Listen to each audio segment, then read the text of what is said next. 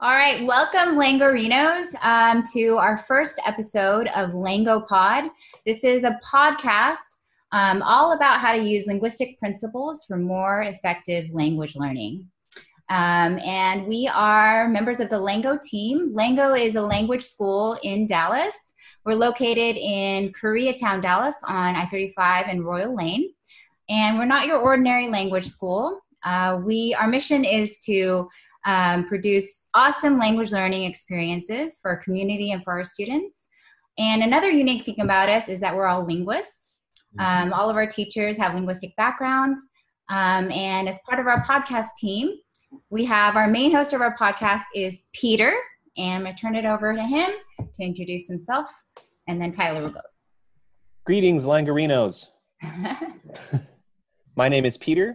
Uh, I have a PhD in linguistics from University of Hawaii. I focus on language conservation, formal syntax, phonology, and Austronesian linguistics. Tyler? Tyler. Hi, everyone. Uh, I'm the instructor here at Lango in Japanese, Chinese, French, and German, and occasionally English. and my main interests among languages are uh, the Indo-European family, that's the language that English belongs to, the Sino-Tibetan family, to which Chinese belongs, and one or two other languages here and there. Wonderful. And I'm Lisa. Um, I have my PhD in linguistics from Rice University, and my MA and BA from UNT. And my main interest, uh, my focus in linguistics is on sociolinguistics, so how language varies and changes uh, based on the social I'm also interested in designing language programs based in language science. And we're all very excited to kick off this first episode here. Um, and turn it over to Peter to introduce our episode one. Okay, so the first episode um, is go- is entitled "What Are Words Made Of," and we're going to focus on the difference between letters and sounds, which should bring us to our first slide which is called Words Are Not Letters. And enjoy the picture of the cute baby for a moment. We'll explain that in a second. All right. So, the first point we have to make is what is a natural language? And this stands in contrast to things like a computer language, which is a stipulated unnatural language for the purpose of this conversation. So natural languages are spoken and signed. Ah, but question, what about everywhere around the world. Klingon? Do they f- fit into your conception? Um, for the purposes of this conversation, Klingon is not a natural language because it was constructed by linguists. Conlang. Mm-hmm. Even though it is spoken. But it, it is spoken, though, yeah. There's quite a large community of Klingon speakers. There are some people who speak Klingon as a natural language. Is my understanding that there are babies who learn Klingon as a first language, which therefore would make it a natural language. So that that is some important nuance. If you learned a language that was made up by somebody as an adult, for now we're not going to count it as a natural language. Yeah. But in the case that babies learn it, as you can see in our picture, then it becomes a natural language. And it's important to note um, that babies learn, as the slide says, babies learn the language of their environment, and any language a child learns this way can be referred to as their first language. People do not learn writing as babies, they don't learn to write a language naturally as an infant. But children that are um, exposed to a community of speakers or signers if they're using a sign language, will naturally acquire the language of their environment. So, for example, my little Eloise, she's being exposed to both uh, English and Korean. So, my hope is that she'll acquire those uh, this, those sounds right away. And both of them would then be her first language. Indeed. So, what about you, Lisa? Do you have two first languages? I do. Yep, I learned English and Korean at the same time too, similarly. Okay, so for the purpose of our conversation, a first language is whatever you learn as a baby, even if it's more than one language, but it's not writing. Right. Right. In fact, they say um, writing is the man's greatest or human's greatest invention, right? It has been extremely helpful. so, first, we need to, when we're talking about the difference between writing and speaking, this is important for language learners um, because letters are not the same thing as sounds often. Now, to demonstrate this, we're going to use the idea of homophones. If you haven't ever heard of a homophone before, that is two words that sound the same, but they are spelled differently and typically also have different meanings. This, this is usually what we're talking about. But in this case, since we're just focusing on writing versus sounds, the important part is that they are spelled differently. Our first example here is hire, as in when uh, a company hires an employee, and the other word, the other homophone, is higher. Sounds the same, but the yeah. meaning is high as opposed to low. This is higher than that. They're spelled differently. In case you're listening and not watching, mm-hmm. hire, uh, the verb to acquire an employee is H I R E, and higher as it opposed to lower is H I G H E R. So very different spellings, but as far as I can tell, the same pronunciation. Right, and that's going to be really hard, challenging for language learners of English. Absolutely. Here's a nice set. Another nice set. The next one is two, two, and two. The first one is the number two. The second one is two, meaning also or in excess. And the final one is to the preposition or infinitive marker. So to swim versus I swam too much versus I swam two miles.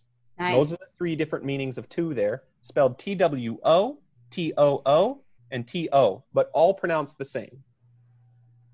Although I would like to note that TO especially has lots of variants, varied forms in which it can occur. It can be T. It can be reduced. Yeah, that's true. I encounter that a lot with my English learning students.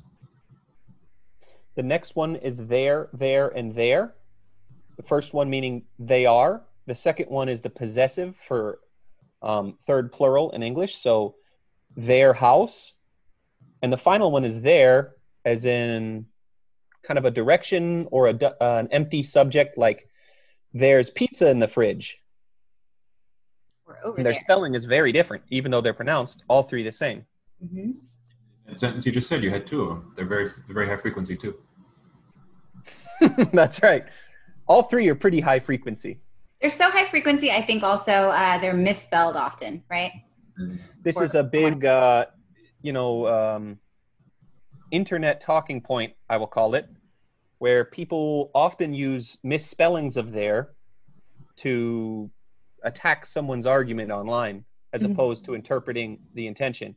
You can understand why people would misspell these regularly as they all sound the same. Mm-hmm. The distinction between them is taught in their spelling. It is not uh, when you acquire the sounds as a child, we could say maybe there is a dictionary in your mind, and all three of them have the same spelling with sounds in your mind. Mm-hmm. The next pair is meat and meat. The first one being uh, meat, as in the type of food, and the second one, meet, as in when two people connect to each other or are first introduced for the first time. So meet M E A T versus meet M E E T, but both pronounced exactly the same. The next one is prey and prey. The first side, sort of prey is the kind uh, that a predator hunts, predator and prey, P R E Y. The second one is P R A Y, as in praying mantis, or the way um, a religious person might pray, mm-hmm. but they are spelled differently and pronounced exactly the same, as is the theme of this whole column. so the next one is through and through. The first through is spelled T H R O U G H, and that is as when you go through a tunnel. The second one is through T H R E W, as in the past tense of throw, when you threw a ball. Again, spelled differently, pronounced the same. Our final example is blue and blue. The first one is the color, spelled B L U E, and the second one is the past tense of blow, spelled B L E W. Uh, there are many, many, many more, and I suggest you make a list yourself and see which ones you can think of. I'd also like to point out there are cases of homophones where they're in fact spelled the same but are still different words. You have to found, found that's the infinitive, or the past tense found of find. Hmm. I would call those homophones too. Would would you guys as well? I agree. Absolutely. So the spelling that they're spelled differently is not really central to the definition. Right. It's not central to the definition, but it's important to point out that something can be spelled differently and and yet pronounced the same way because there's a big distinction between sounds and spelling. Right. Okay. Continuing with our discussion of letters versus sounds, I'm going to introduce some linguistic conventions to help further uh, investigate this point of sounds versus writing. Let's get linguistic-y now. Right. You're going to see this throughout the podcast and future podcasts. We have a little note that will pop up whenever we introduce really linguistic terms, which we're calling linguisticky because the linguisticky note. In fact, Okay. there he is. They're sticky. there it is right there. Please find this in the blog too. We are using it. In our upcoming Okay. book. and the upcoming book, which we'll talk a little more about uh, shortly. So, the first convention I'd like to introduce is angled brackets. We use this to indicate written versions of a word. So, I have here the written representation of a verb. A written representation is also called orthographic. It's not that important for this. Or just the spelling in, in everyday English. Right. We use slanted brackets to indicate the sounds that are represented in the speaker's mind. Now, these sounds that exist in the mind are called conventionally phonemes in English. Phone, as in telephone, means sound. So we're going to list, uh, examine our list of homophones again, but this time we're going to look at the difference between spellings and the sounds you have in your mind. Let's do it. Okay, so the first one, going back again, we look at higher and higher. How I have uh, higher, both words are transcribed here as um, H, A, a high front glide, and R. Now, this might might introduce some complexity, particularly for people listening, not watching, but we have a problem when we want to represent sounds in the mind in that some vowels are longer and shorter and some vowels are composed of multiple articulations Mhm. So we want to so there's a difference for example between tu and tu right you can hear the difference in that. we, ha- we have those as one of our thankfully that's our next homophones you can see they're both spelled the same way As you mentioned, yeah. um, so in the case of higher, I hear not not har, but I hear a I, this sound, and I'm representing it with two vowels that are one vowel. Another way to represent this is with a vowel and what we call a glide. So you may have learned sometimes Y as a vowel. Well, this is somewhat similar to what we're doing in linguistics. We can use Y or the small cap eyes that I have there as the semiglide for the E sound that can be attached to I, or W for the um, extended sound that goes with two in English. Moving on to there, there, and there, they are all Yeah. represented the same. Let's note that this representation we're using of the sounds is in IPA, the International Phonetic Alphabet Notation. Um, and we're going to do a whole episode on this next time. Um, but we just want to show you how, in general, thanks, Tyler, we represent uh, the sounds here using the IPA. Exactly. Thank you, Lisa. We will get more into what is IPA, International Phonetic Alphabet, in the future. Uh, but for now, suffice it to say these are the mental targets we're going for, and these representations all have convention. Um, if you were to Google it or reach out to us, we could point you towards uh, many wonderful resources to learn more about IPA. Mo- moving on to our next homophone, uh, which is meat and meat. They are both spelled the same way in the mind, M-I-T. And this is interesting because what we're seeing is the vowels used in writing are rarely the same as the vowels used in the mind. Now, in there, in one of them, the possessive one, it's very similar to the representation that I have given here in phonemes. Another person might give a representation that looks similar to there with EY. That's a conventional difference. What we see with meat is consistently the, the vowel E is pronounced as E. If you study other languages, of course, you know the vowel E is almost always pronounced as A in other languages. Oh, you're talking about the vowel letter E with the three lines, right? This always gets very confusing. Sound E, vowel E. So let's Therein lies the rub, right? Letters versus sounds. That's why we're talking about this. vowel shift. So you're talking about E, right? Yes, I'm alluding to the great vowel shift, which could be a topic of future conversation. Um, our next one is pray, and um, here again we have a problem with trying to represent the sounds in the mind with writing, even when we're just talking about the sounds and we're not using conventional writing. So we have P, R, E, and then our small front vowel for pray. If you are looking on the video, you might have noticed that the R that we are using for our phonemic representations is upside down.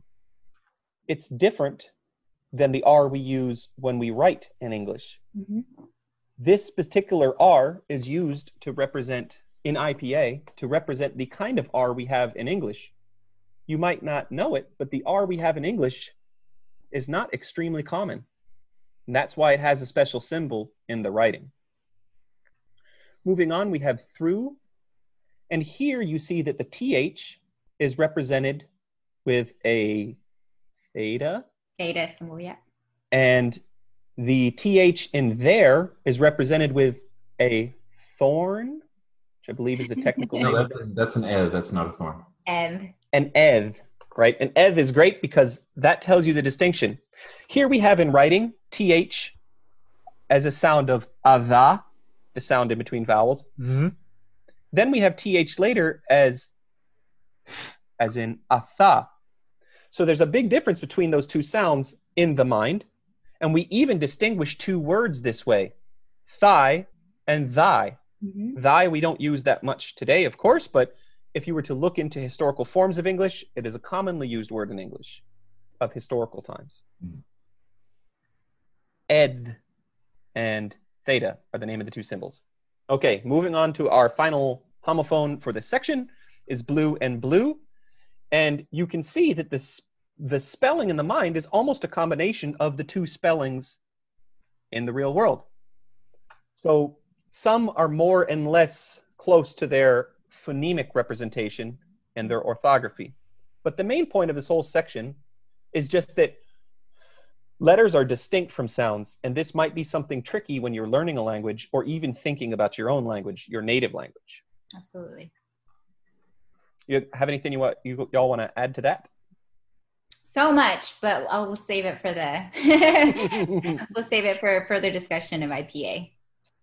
It certainly brings to mind the next slide, the question proposed on the next slide, anyways. Why are words that sound the same spelled differently?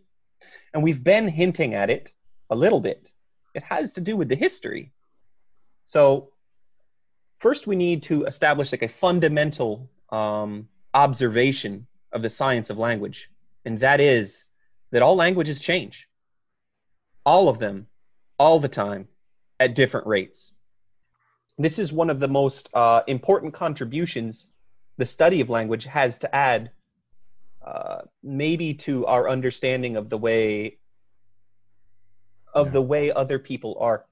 People will speak differently than you because their language even if they speak english is changing in different ways than your language which may also be english. English used to be pronounced in a way that much more closely matches the way that it's spelled since then, sounds have changed more than the spellings have changed.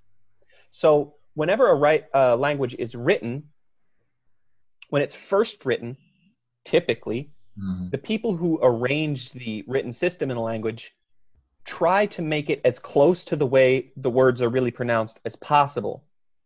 So a lot of times in languages that are, were written more first written more recently, their orthographies match the real pronunciations more, right? Um, Tyler, maybe you can give us an example of an, a, a spelling in English that in the modern day doesn't look that way very much, but how it used to sound that way. There's so many in English. So one of my favorite sequences of letters to look at on this topic is O U G H. Mhm. I think all the words. There's a lot of very high frequency ones too that have this, and it's different in a lot of cases. We have through where it's an oo sound like in blue. We have tough where it's an uh and a f. We have thorough where it's an o diphthong, double vowel sound. Uh, what else am I forgetting? We have Cough, different vowel still F. Which one? Cough. Cough. Thank you. So, yeah. through thorough. Some people say thorough also, so it can be a schwa. Thorough. Those are the main ones. So that's what four or five different. What was the historical- an older stage of English? The OU combination denoted OU as it does in modern French. Still, we borrowed that convention from French, and the GH represented a velar fricative. That's a frictiony sound made with the back of the tongue, and it would have been a r or a ch. So it could have been voiced or voiceless. So ugh or uch has given all these different reflexes, we call them in modern English, descendant sounds of the ancestral ones. How does that work in cases like knight as in knight in shining armor, where it's spelled K N I G H T? What might the historical pronunciation of that have been? That's my favorite example. I always use this with my English language learners. So German has a cognate word. A cognate is a pair of cognates, or whatever, a set of cognates descend from the same word in an earlier language stage. They have a word knecht, K-N-E-C-H-T, you spell it. It doesn't mean knight, it means servant. Mm. But Mm. it goes back to the same original word. And as you hear, knecht, German keeps the k sounding before the n. So in older stages of English, we did that too, and we just that sort of went out of style at a certain point. They stopped doing gna and kna sequences word initially, just left the nasal there. And so, So that this- ch spelling in German represents the same family of sounds is that English gh that we just talked about. So in English, it would have been something like knickte, right? Probably. Knie. Fine. Nicht. Nicht. With a k, knicht. Knickt. The listener may already notice this helps explain a very common uh, homophone, no and no. Right. So we have no to know, as in knowledge. It's spelled K N O W. And we have no as in the opposite of yes, negative. And they're both pronounced no, yet we have K N O W. So it must have been that in earlier time in English, the K in K N O W was pronounced. And after it was stopped being pronounced before N, then the two words sounded the same. So when English was being written and orthographies were being uh, established, these two words were pronounced differently. And they're pronounced the same today because of language change. We can talk for a moment about sources of change over time. And the first important thing here to mention is right there in the title time. So, time is a constant variable, if that makes sense, meaning that over time all languages will change but it's not it's not a there used to be a time when linguists would propose that a certain number of years would bring this amount of change and a certain number of thousands of years would people have abandoned these ideas. No matter what languages change over time but it's not at a constant rate. They change in different ways for different reasons. Mhm. these bring in our variable sources of change. Hmm we have uh, several listed here, and we're talking about sound change over time. But you may notice some of these even today. Maybe you travel to another neighborhood that speaks a little differently than you do, or a country that speaks your language but a different version, and you may notice that geography migration, isolation or contact, age, gender, ethnicity, class, social network, ideologies, sports. Everything seems to affect what you're doing. So people tend to sound like their group. You may have noticed that that if you hang out with your friends and they have an annoying thing they say, eventually you will catch yourself saying it. It's probably easier to observe your siblings doing it, picking up speech habits from their friends rather than. That's right. If you're fortunate enough to have siblings, you can observe that way as well. Or unfortunate, as the case may be. Or unfortunate. So uh, I want to talk for a second about isolation or contact because this is a bit of a binary feature, meaning either you are in isolation as a community or you were in contact. In my experience in the Pacific, you can look at Eastern so-called Eastern Polynesian languages, which include Hawaiian, Maori, spoken in New Zealand, and Rapa Nui, spoken on what in English is called Easter Island. All three of these languages came from the same language at a certain time in the past, perhaps 1500 years ago or more. Mm-hmm. And what's interesting is that Rapa Nui, the one spoken on Easter Island, was the first one to separate from the group. So over time, the Maori and Hawaiian kept having voyages with the Polynesian to contact Polynesians that were in geographically in between them.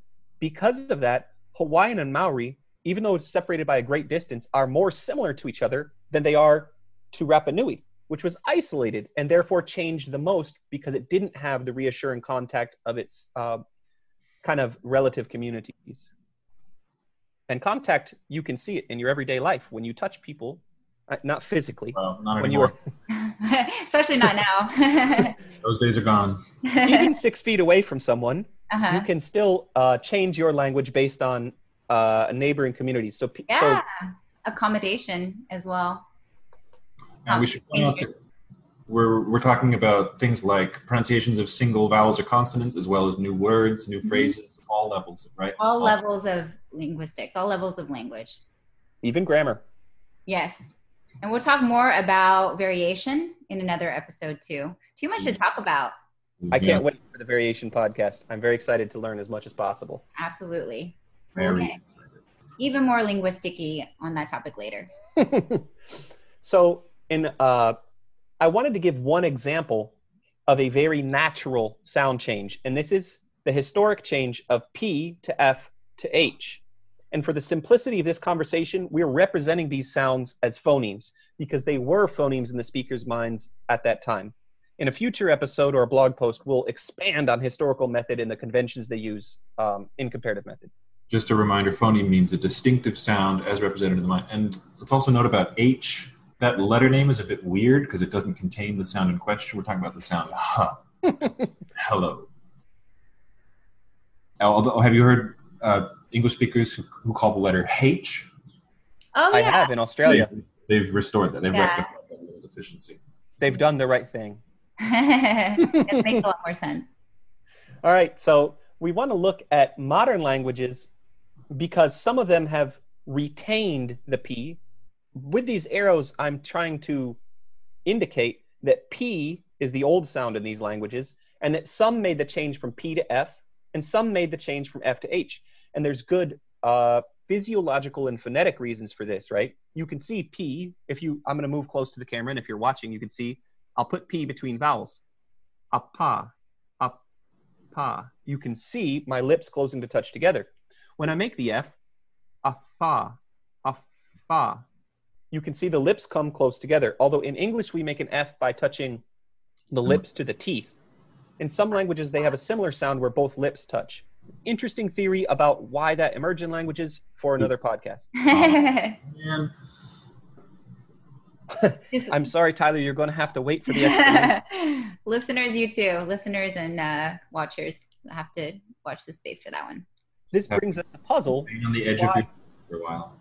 Why F to H? Why would we have F to H? Because when you see the F, a fa, and you see the H, a ha. The lips don't move at all with the H. There is no H to C.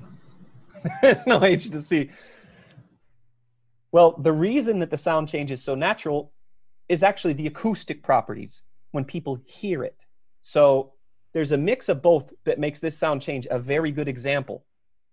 So first, among uh, oh, that's what I was saying. Some languages retain the older sound. Our first example comes from Indo-European, and we can see a P to F change between Spanish and English, meaning Spanish has kept the older cha- sound. I am not claiming that English came from Spanish. No. I'm claiming Yes. they both, long enough ago, thousands of years ago, came from the same language and retained a word for father. Just like you did not come from your older brother or sister.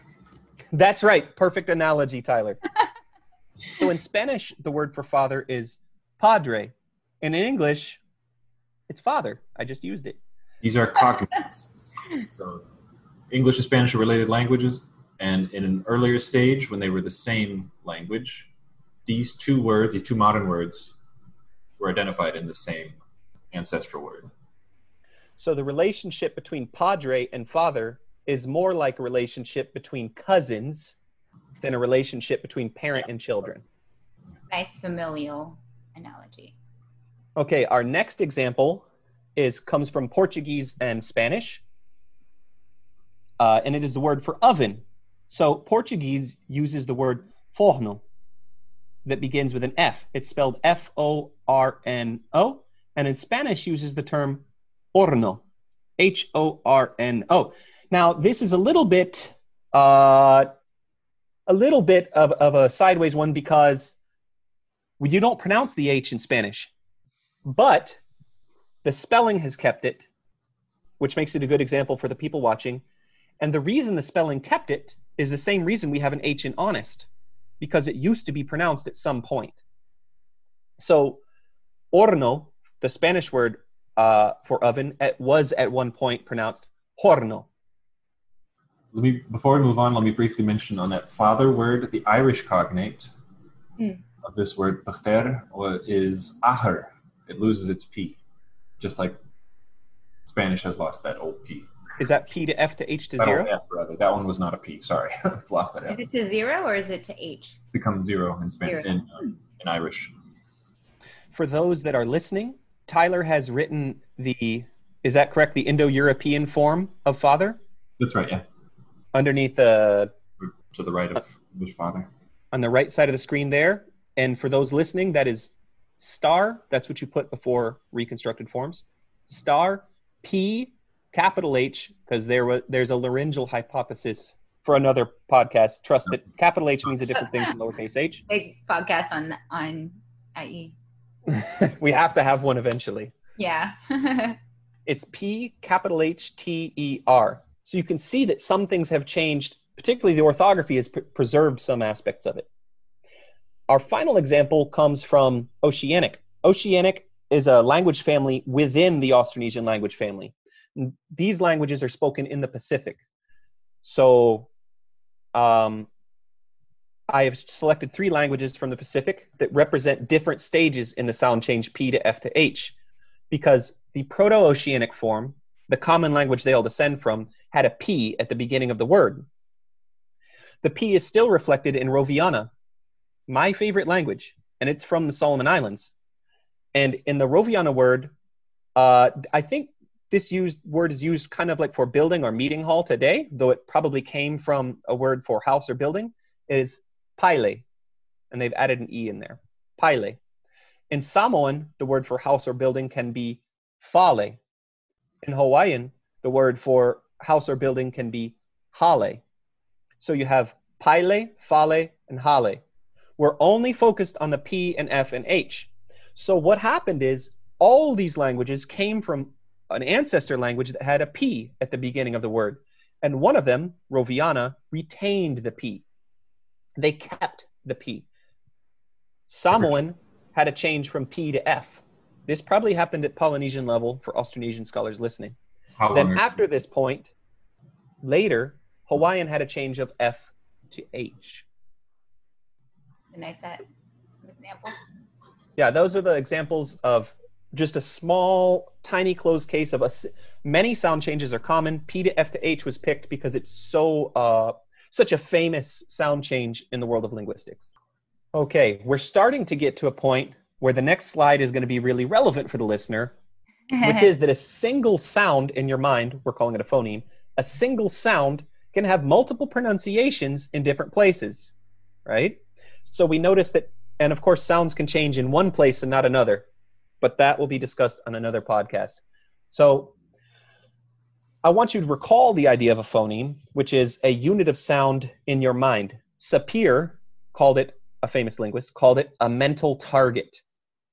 Right? So sticking with P, we're going to look at P in English, which has different acoustic properties in each environment. But the listener will recover the mental target of P in every instance. So when you look at P in pin, spin, and nip, We're talking about English words now. these are English words. Pin, spin, and nip. Indeed, P is a little bit different in each one. Now, we're representing the orthography again with angled brackets, and that will be in the lefternmost column on the examples. And then the phonemic form will be represented in slanted brackets. This is the mental targets. And then what actually comes out, the phonetic form, is represented in square brackets. Voila. Okay, so when we look at pin, we see that first of all, we see this vowel again, which is it's an e vowel, not an e. We don't say pin, we say pin in my dialect of English. Yeah. So, by the way, as a note, these transcriptions are transcriptions that the three of us more or less agreed upon, speaking English that we're all speaking in North Texas. It's somewhat similar. Different speakers of English will have different transcriptions, and even with the same pronunciation, can be interpreted differently sometimes. Just note. as an aside. Mhm. Taking my English as an example, when we look at pin, the P at the front of the pin is aspirated. Now, aspirated means this is a linguisticy problem. Aspirated refers to, to put simply, a small puff of air that's accompanied by the articulation of the P. In fact, there is a laryngeal mechanism, but we can talk about laryngeal mechanisms. Maybe we can just mention briefly there's sealing for stop consonants, there's a sealing off of the articulatory apparatus at some point, buildup of pressure, and then a rele- an instantaneous release. And what makes a sound aspirated is you have a lot of air pressure built up and then a strong burst upon release. And would this be the time to demonstrate? Uh, That's the next coming up. slide. Coming up. Okay, so thank you for the um, phonetic definition of aspiration, Tyler. Um, hopefully, this gives you guys some idea what we're talking about when we say pin is aspirated. The P in pin is aspirated. And I'll show you how to test this on the next slide. But for now, bear with me. When we look at spin, as I have it transcribed here, in the phonemic form, of course, it's the same as the P in every other instance. But in the phonetic form, the square brackets, the P in spin does not have a puff of air. The puff of air, by the way, in pin is represented by a small little H up next to uh, the P, to the right of the P. This is the convention in linguistics to represent aspiration. When we go all the way down to nip, I didn't do it in that pronunciation because I'm trying to be clear but in natural speech, I tend to say nip, and my mouth does not open again. I don't usually say nippa, right? Or nip or nip. Mhm. Any version with the mouth opens, I don't usually say it. I usually say nip, and that's it. It's the end of the word. So I have a small symbol there above the P that looks like a little right angle, and that means unreleased. So the P, as mentioned in the very beginning, you close the mouth and the lips touch. The release dictates aspiration or no aspiration. With no release, there is no aspiration. It's an entirely different articulation. So with P alone, we have three different articulations in English. I want to give a small explanation of why this is. It's not it's not arbitrary. Mhm.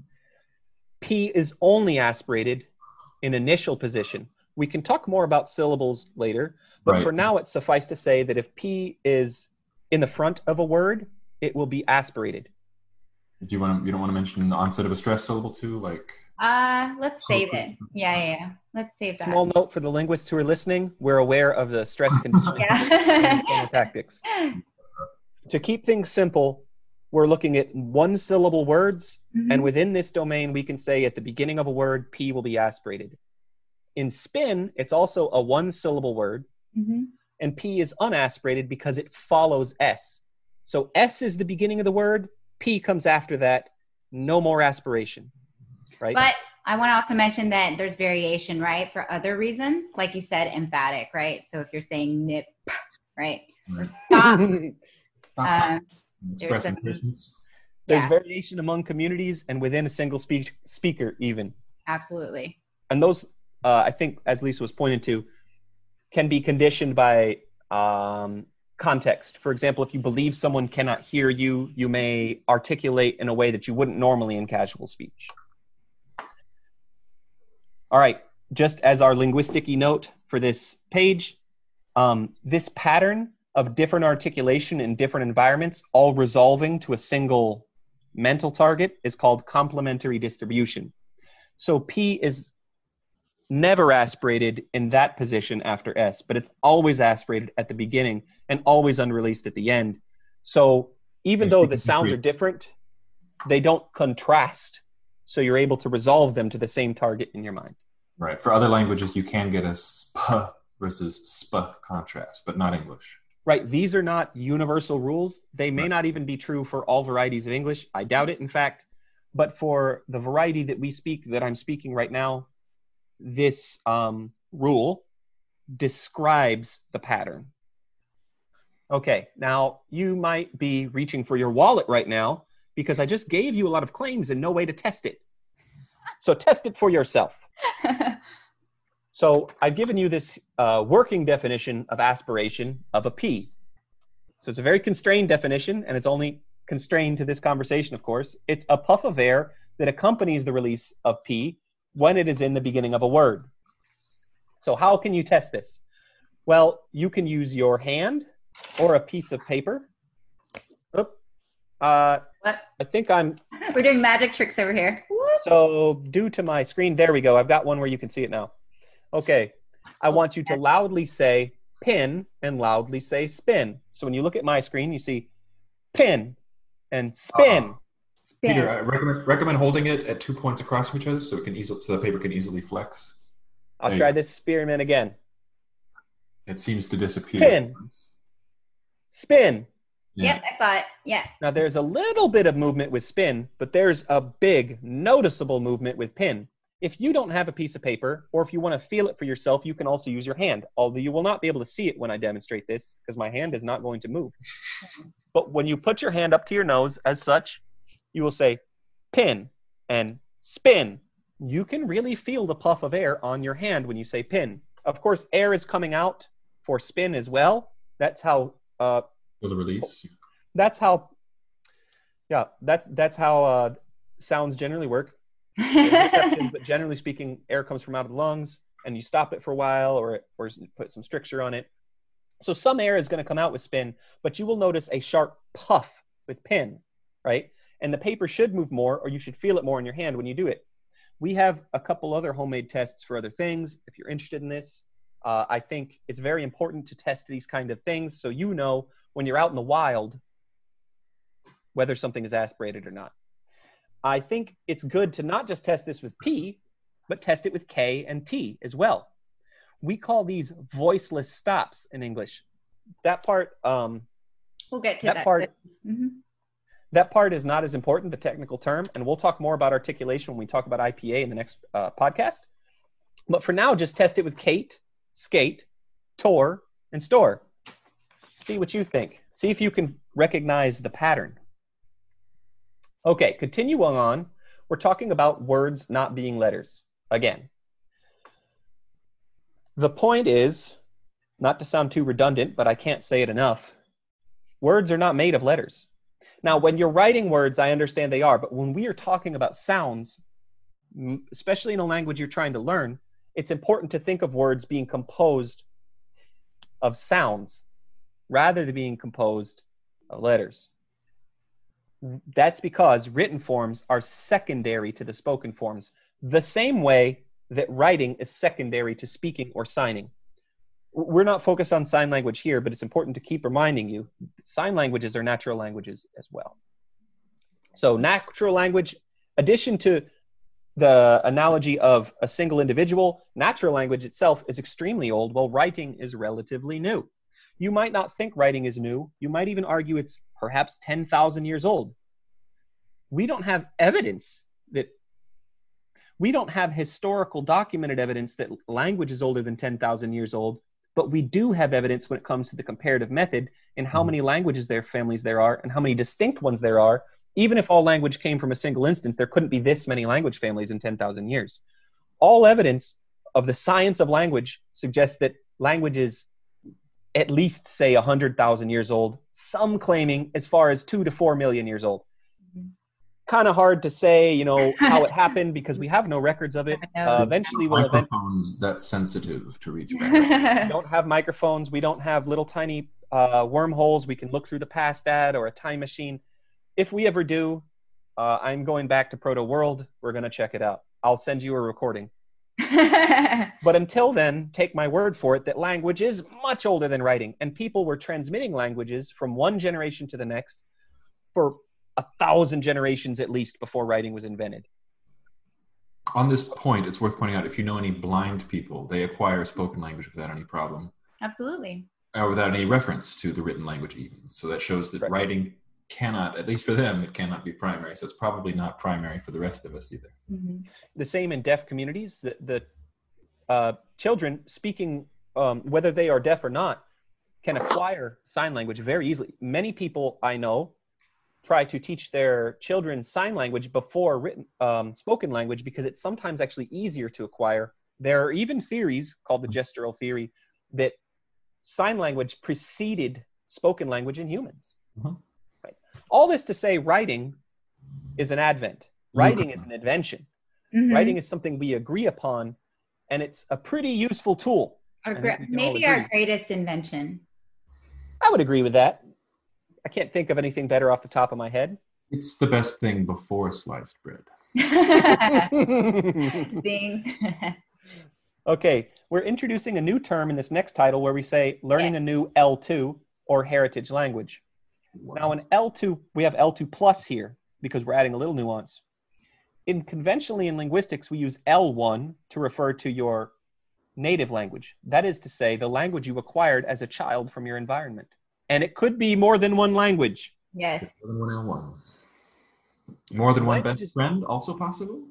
What's that? Can you have more than one best friend? Totally. Nah, Lisa's my best friend. Sorry, Tyler. okay, so um, L2 is used for any language acquired after an L1. But if you are an adult language learner, it might matter to you your level of competency in different languages and which domain you use them in.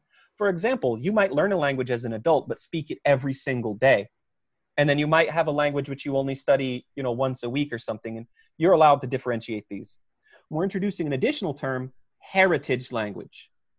Right? A heritage language is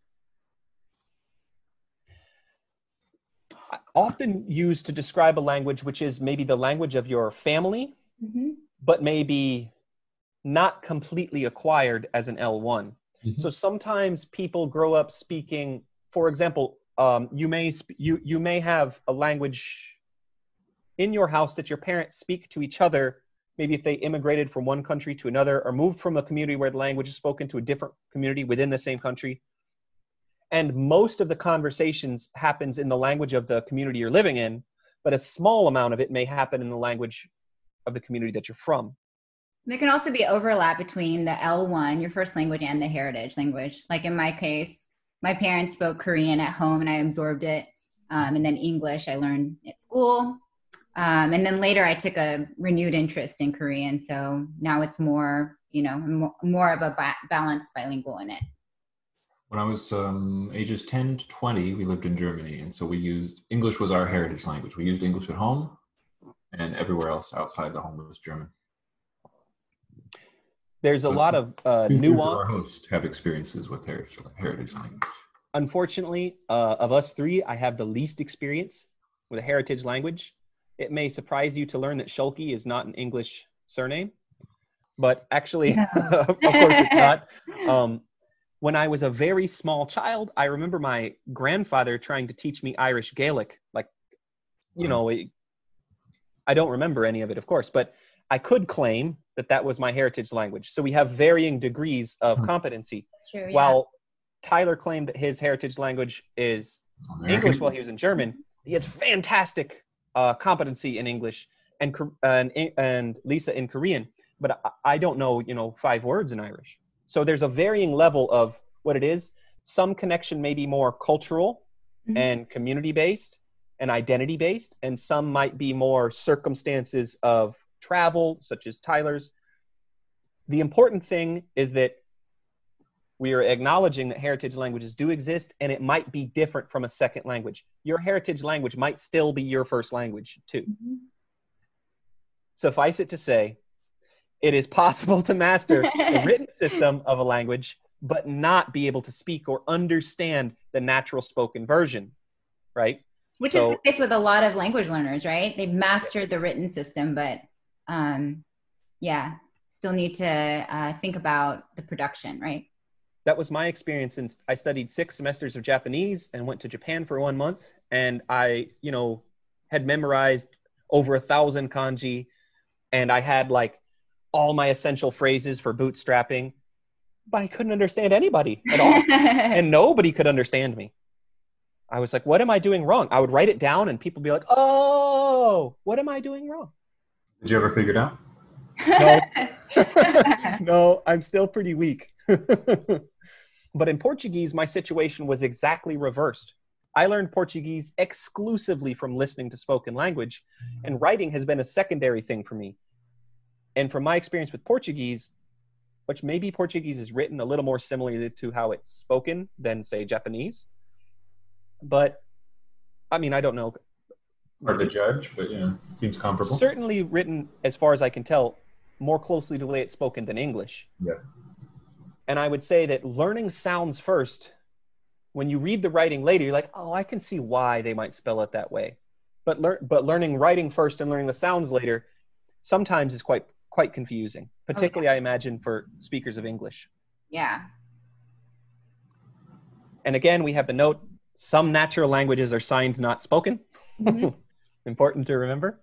We should also mention briefly that most of the languages that we've heard of, that we think about when we think of foreign languages, are written, have written standards, but numerically, in terms of all the languages spoken on Earth at this moment, it's only a minority that are even written down at all. True. Yeah, that's a good point to make. or if they're written down, it's not in any sort of standardized convention. Speakers kind of negotiate it between each other. Okay, now importantly, if you're listening to the Lango Pod, I have to assume you're interested in learning languages. So, how can this help you learn languages? Well, first of all, worth noting, not all languages use an alphabet. Tyler has provided us an example here. Would you uh, expand upon that? Yes, so uh, this is really going to make sense if you're seeing this. hmm for those of you who are just listening, I've written, I've chosen five Chinese characters, which, well, the writing system of Chinese is famously not phonetic. The most of the written marks descend from pictures of the thing that the word denotes. Very first example here is z, which means the child. The second one has that same basic graph, but adds a little roof component on top. This is pronounced z. Lisa, do you remember the meaning for this one? Uh, is it there? It means a written word, Oh, re- oh Letter un- G. hi- as in kanji. Hanzi. Kanja. Yeah, G, Um, no kanji.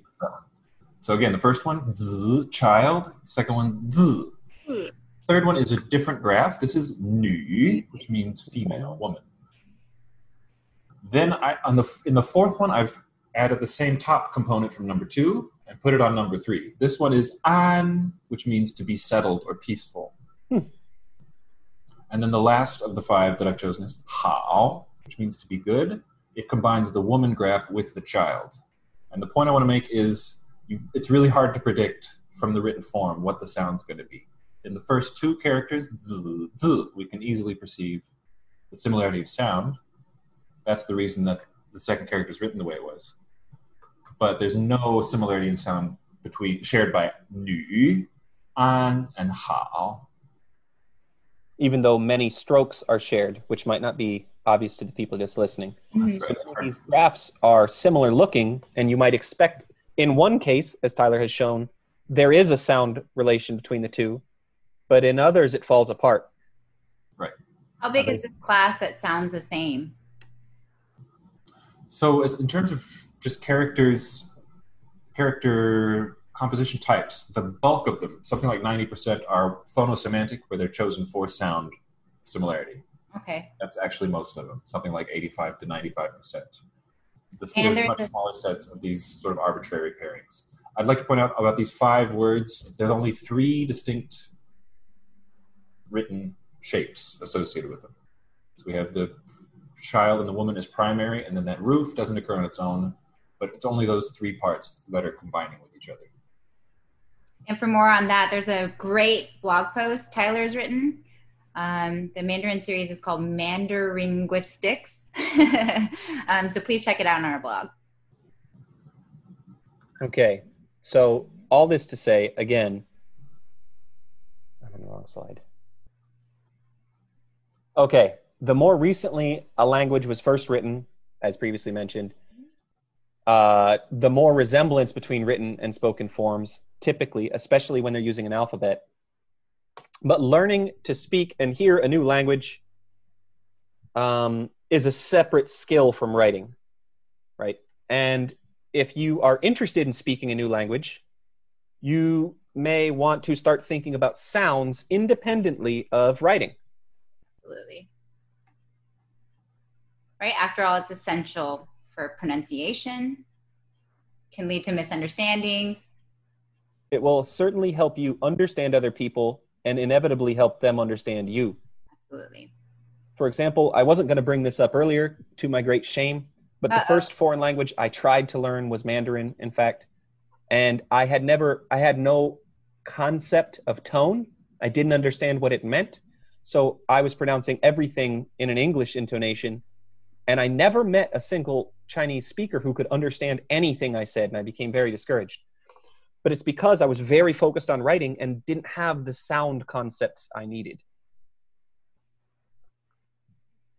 You got an unsound approach. It was an unsound approach. it did not work. So uh, now we're going to do a regular segment we're going to call comparatively speaking, and we'll have a small example from Korean uh, that words are not letters. For today, yeah, I think in general we'll just have various Yeah. examples in a selection of languages, not always the same language. Yeah.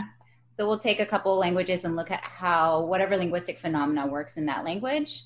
Um, for Korean, there's a really great example of a of two different letters that are undergoing a sound change in progress. This is a sociolinguistic term, just Hmm. talking about um, a sound change um, happening right now um, among different speakers.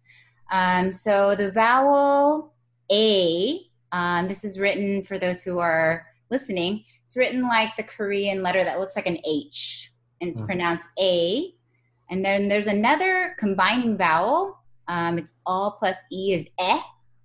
Um, and what do you think this looks like for the letter? Uh, uh, it's like a sticking out. rotated T with a A rotated T, yeah. Rotated T and then a, a vertical line next to it. Um, and these two are undergoing sound change. Right, they used to be pronounced distinctly. Um, so very distinct pronunciation A versus eh. Um, actually, the H looking letter can be either closer to ash or ah, or closer to uh, a, uh, depending on the word. And then the the turn T and vertical line one eh uh, is much shorter. Um, but nowadays, the pronunciations are actually converging, um, and they're both pronounced more like eh, the shorter vowel quality, right? And so, some high frequency words, a lot of them are affected by this. So, for example, the word for my is nay, nay, um, and the word for yes is ne, ne. Um, but today you'll hear speakers saying them exactly the same, right? So you could say my house, ne cheap, and then yes house, ne cheap, right? So it sounds exactly the same. So this is really important for learners to uh, know so they can understand what's going on and also produce that. Right? So they're becoming homophones. Does this also create homophones in the English romanization or not English, but no, no, afraid not. So that's why also I don't like romanization for that reason. It doesn't capture the sound changes or the sound quality very well. Hmm. Right? I think so. The romanization is uh, for this one up here. The H looking one is AE, right? But for English speakers, what do you want to say that? At? What do you think that represents? Like, oh, you uh, mean there's AE? Yeah. I don't have them in many English words. We have them in I would probably pronounce it as like a an uh or ah sound uh, naively. Yeah. Not guessing yeah. it's going to be the same as the e sound or yeah. similar. There's a lot of variation with romanization. In fact, the just um, the romanizations for Hangul, the Korean alphabet, are different, right? Sometimes H A N G U L, sometimes H A N G E U L. Or K instead of a G? A, yeah. So uh, I prefer to use just the Korean alphabet. All right. mm-hmm. Some more uh, comparatively speaking examples from Japanese. Going to turn it over to Tyler Sensei. Mm-hmm. Arigato. So here I've included as the first example what we call a couple of particles. Particles are little grammatical words, and in Japanese they help us sort of find our way through the sentence. The first one, pronounced wa, is the topic marker there's another one. Uh, the, the wa is shown in the example. I also mentioned eh here. Eh means toward. And what's special about these words, what shows us that sound and letters are not the same thing, is that they're written with phonetic symbols whose usual values are ha instead of wa and he instead of eh with those initial h's. So my nice example sentence here means in the garden there are two chickens. We'll hear the same sequence of sounds many times. It goes mm-hmm. niwa niwa, Niwatori ga niwaimasu. So. Peter, do you recall f- any of these words from your? Tori Japanese? means bird. Sorry, which one? Tori. Good. Tori is the simple word for bird. Here we have a compound niwatori, meaning the and chicken. Ni means two, numeral two. Two or oh yeah, that two. There's a ah look at that. There's homophones in English and Japanese. A T O two. Postposition and the number two. It's a Oh, a double language homophone. How did we miss this in the earlier oh, slide? Let us not forget. Super. So going, the very first niwa means garden. And then that ni that follows means in here, in the garden, and then we get the topic marking wa. As for in the garden is how this goes. Niwa niwa. Then we have this compound, garden bird, niwatori means chicken. Ga marks a subject. Then we have a count, a numeral expression, two feathered animals, two birds, ni wa. And then we get our verb comes last, imas. They exist, they are living. Okay, and then another aspect of Japanese writing that shows a divergence from the sound. We have these very common written sequences of e, i, or o, u. So sequences of vowel symbols, but these two, in most cases, unless there's a like a, a, a specific kind of boundary there, have fused into single long vowels. So whenever we write EI as in sensei, we don't mm-hmm. actually say A anymore. It's become a long E sound. And this O, U sequence is written twice in the word Tokyo, where it's heard as a long O sound. Nice. Questions about that? Very interesting. Cool. I can't believe we just discovered a tutu ni ni homophone across languages. Sure, Levi will be delighted too. Yeah, I think this is uh, worthy of a tweet. it is tweet worthy. Tweet worthy. Okay. Now it's time for Eth, the ineffable. I always say ineffable. You got it. I got it though. Um, and this is our recurring segment about uh, wordplay and just fun language phenomenon. Um, because at Lango we take language humor very seriously. Yes, we do. Very seriously um, and for this week, this first episode uh, segment, we're going to look at silent letters in English. That's right. So, um, silent at, letters. hear them. look at it. It's not what we mean when we say voiceless, but that's again a topic for another conversation. So, A silent letter in this context is a letter that is part of a spelling but not pronounced. And if you can read and write in English or are interested in it, you have surely noticed this by now. It is a common thing in English. We've already pronou- uh, pointed out one when we talked about know, as in the kind of knowledge to know. As Also, that word, that word surely you just used has a silent E in it. It's all over surely. It. Surely.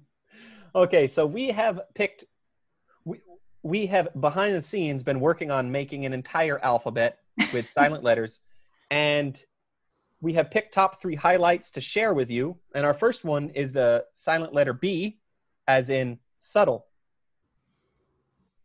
Ah, debt would be another one. Yeah. and it's self-descriptive, of course. So um, the next one is G, as in gnat, right? Natural. Maybe at one time it was pronounced gnat. I don't know. Do you know that, Tyler? Probably gnat, I think, with an ash. Good. So we kept the vowel. All right. Wiktionary is a great source. Let me just take a peek. Our third one, while Tyler's looking, is L as in cooled. I mean, could. Nobody pronounces it as cooled. I avoided salmon because lots of people actually say salmon, including my own mother. And my mother, yes. Really? Yeah, I think it must be. You know, you read it enough times, you say, "Well, I'm, I, you know, I need to put the L in there." it's Yeah. a feature of Motherese, as we've just established. I'm gonna be saying it soon as a new mother. We need a linguistic note for motherese. That is, believe it or Oh, not, yeah. the technical linguistics term for how parents speak to children. Those exaggerated vowel qualities and pitch uh, patterns. So the Old English spelling of this word gnat, I'll put it on the screen, was G N ash double T. So Mm. probably a really short vowel here. Gnat. Good night. Good night. Gnat. How you might say good night in a hurry. Gnat. You're from Texas. Texanism. Nah. Okay, so we have a challenge for you. Uh, just let me point. Sorry, can I just point out the L in could doesn't belong there. It was never pronounced with an L sound. It just crept in by analogy with wood, where it belongs. It's a truly silent letter. It has no historical Crept correspondent. And deadly. okay, so Deadly. Ah, SBD. Okay. Challenge. that's not the challenge. What the challenge is, is for each letter of the alphabet, can you think of a word in which that letter is silent? Basically, can you make an alphabet of silent letters? So um, maybe if you were going to go on to C, you might say the C in scent, S C E N T. You might. You might say that. Uh, uh, we would like you to share your lists with us, and we will tell you where at the end of the podcast. And you may win something. You might win. You may. You may. You might. And you may. Put together those alphabets of silent letters and send them to us. Yes, please. All right, and uh, a little bit of wordplay um, from our new book. It's called Some Fun, Tom Pun in Korean. And the title itself is a pun, a play on these words, because Tom means island. And then pun is how you would pronounce fun in Korean, because there's no F. Pun. So island fun as well. Um, and I'm going to tell you a hilarious joke from this collection. This collection features all of our favorite Konglish or Korean English jokes. And Tyler, if you, there you go. He's going to momentarily show the book here, uh, beautifully designed by our illustrator Farah Yu, um, and edited together by me and Tyler. Um, and I'm going to share one of them. Uh, one of my favorites has to do with the cookie. All right. Page number? All right, guys. So, what did the cookie say to his friends when he was ready to go? I'll, I'll guess. I'm baked. I don't know. That's really cute. That's a nice one for our English collection later. Um, all right, so the explanation um, in Korean, when it's time to go, you say to your friends, 가자. Okay, that means let's go. And this phrase sounds like the word for cookie, which is kwaja, which means snack in Korean, right? And cookie is a type of snack. So when the bo- bossy cookie is ready to go, it will say to its other cookie friends, kwaja. Oh. Peter likes it. I approve. For more of those gems, please check out our book. It's available on Amazon in both printed and ebook formats. Um, and lots of hilarity. You'll laugh, and maybe you'll occasional groan in there too. It'll be growing on you. It'll grow on, groan on you for sure. All right. Also, we want to talk a little bit about our upcoming events. Um, new for since um, the Corona apocalypse, uh, for the pandemic era, we've started these online conversation hours, kind of as a source, uh, a way to practice your target language, um, and also just a source of fun um, in this otherwise kind of grim time, right? Um, we host weekly online conversation hours um, in your target language. Upcoming, we have English next Thursday, Spanish conversation, and happy hour. So BYOB. Let's read these out in full in case people are just listening. Oh yeah, thank you. Yeah. So next week Thursday, June 18th at 5:30, English conversation hour. Uh, the following day, Friday the 19th at 5:30, Spanish conversation and happy hour. And both of these are actually focused on um, idioms and slang. And they're on they're on Zoom, and you can join us from anywhere. Yes, anywhere from your couch. But the times are Dallas Yes. Central. Yes, Standard.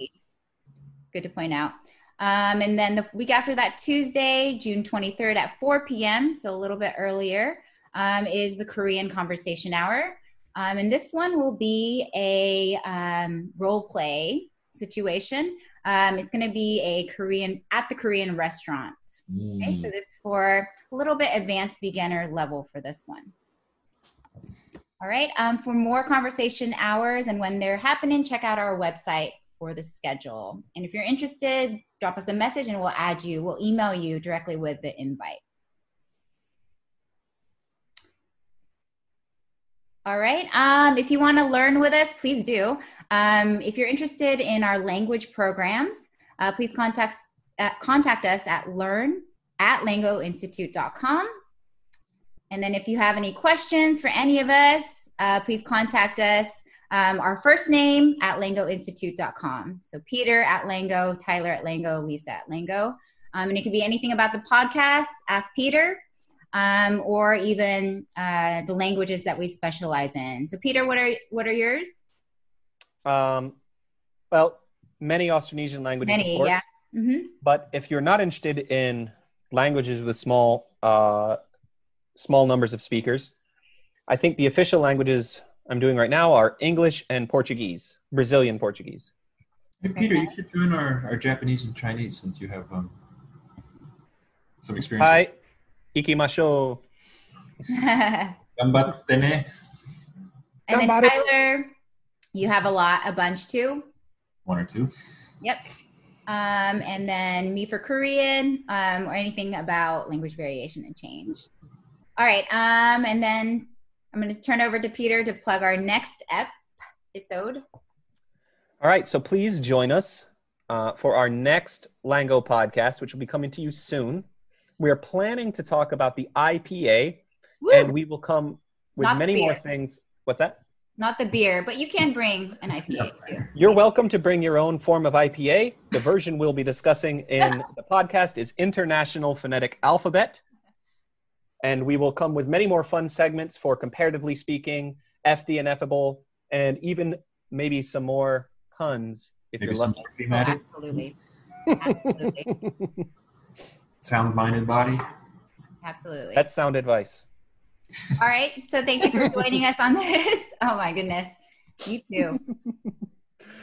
yes. Thank you everyone for joining us. Thanks for joining our first episode. Um, and we will speak soon. I know you soon. Bye y'all. I know you.